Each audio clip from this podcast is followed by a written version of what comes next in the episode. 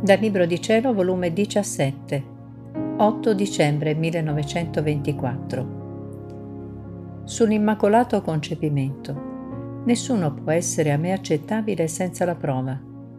La mia volontà continua, sboccante su di lei, le partecipava la natura divina e il suo continuo riceverla la rese forte nell'amore, forte nel dolore, distinta fra tutti. Fu questa la nostra volontà operante in lei che attirò il Verbo sulla terra, che formò il seme della fecondità divina, per poter concepire un uomo e Dio senza opera umana, e la fece degna d'essere madre del suo stesso creatore.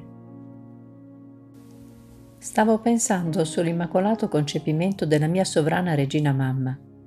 Nella mia mente affluivano i pregi, le bellezze e i prodigi del suo immacolato concepimento prodigio che supera tutti gli altri prodigi fatti da Dio in tutta la creazione. Ora, mentre ciò pensavo, dicevo tra me, grande è il prodigio dell'immacolato concepimento, ma la mia mamma celeste non ebbe nessuna prova nel suo concepimento. Tutto le fu propizio, tanto da parte di Dio quanto da parte della sua natura creata da Dio, così felice, così santa, così privilegiata. Dunque, quale fu il suo eroismo e la sua prova?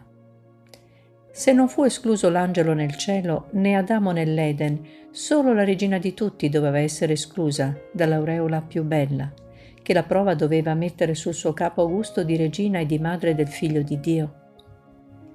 Mentre ciò pensavo, il mio amabile Gesù, muovendosi nel mio interno, mi ha detto, Figlia mia, nessuno può essere a me accettabile senza la prova. Se non ci fosse stata la prova, avrei avuto una madre schiava, non libera. E la schiavitù non entra nei nostri rapporti né nelle nostre opere, né può prendere parte al nostro libero amore. La mia mamma ebbe la sua prima prova fin dal primo istante del suo concepimento. Non appena ebbe il suo primo atto di ragione, conobbe la sua volontà umana da una parte e la volontà divina dall'altra, e fu lasciata libera a quale delle due volontà doveva aderire.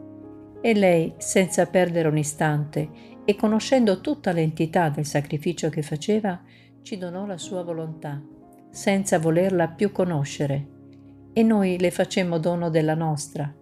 E in questo scambio di donazione di volontà d'ambo le parti affluirono tutti i pregi, le bellezze, i prodigi, i mari immensi di grazia nell'immacolato concepimento della più privilegiata di tutte le creature. È sempre la volontà che sono solito di provare. Tutti i sacrifici, anche la morte, senza della volontà mi farebbero schifo e non attirerebbe neppure uno dei miei sguardi. Ma vuoi sapere tu quale fu il più grande prodigio operato da noi in questa creatura sì santa e il più grande eroismo che nessuno, nessuno potrà mai guagliare di sì bella creatura? La sua vita la incominciò con la nostra volontà, la seguì e la compì, sicché si può dire che compì da dove incominciò e cominciò da dove compì. Il nostro più grande prodigio fu che in ogni suo pensiero, parola, respiro, palpito, moto e passo, il nostro volere sboccava su di lei, e lei ci offriva l'eroismo d'un pensiero, d'una parola, d'un respiro, d'un palpito divino ed eterno, operante in essa. Questo la elevava tanto che ciò che noi eravamo per natura, lei lo era per grazia. Tutte le altre sue prerogative, i suoi privilegi, il suo stesso immacolato concepimento, sarebbero stato un bel nulla a confronto di questo grande prodigio. Anzi, fu questo che la confermò e la rese stabile e forte in tutta la sua vita.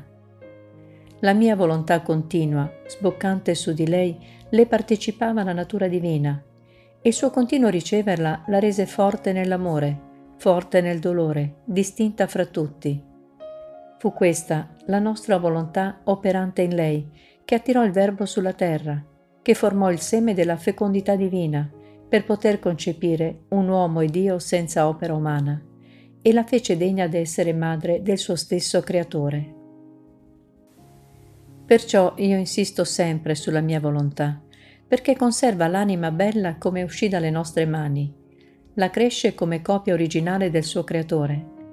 E per quante opere grandi e sacrifici uno possa fare, Se la mia volontà non entra in mezzo, io li rifiuto, non li riconosco, non è cibo per me.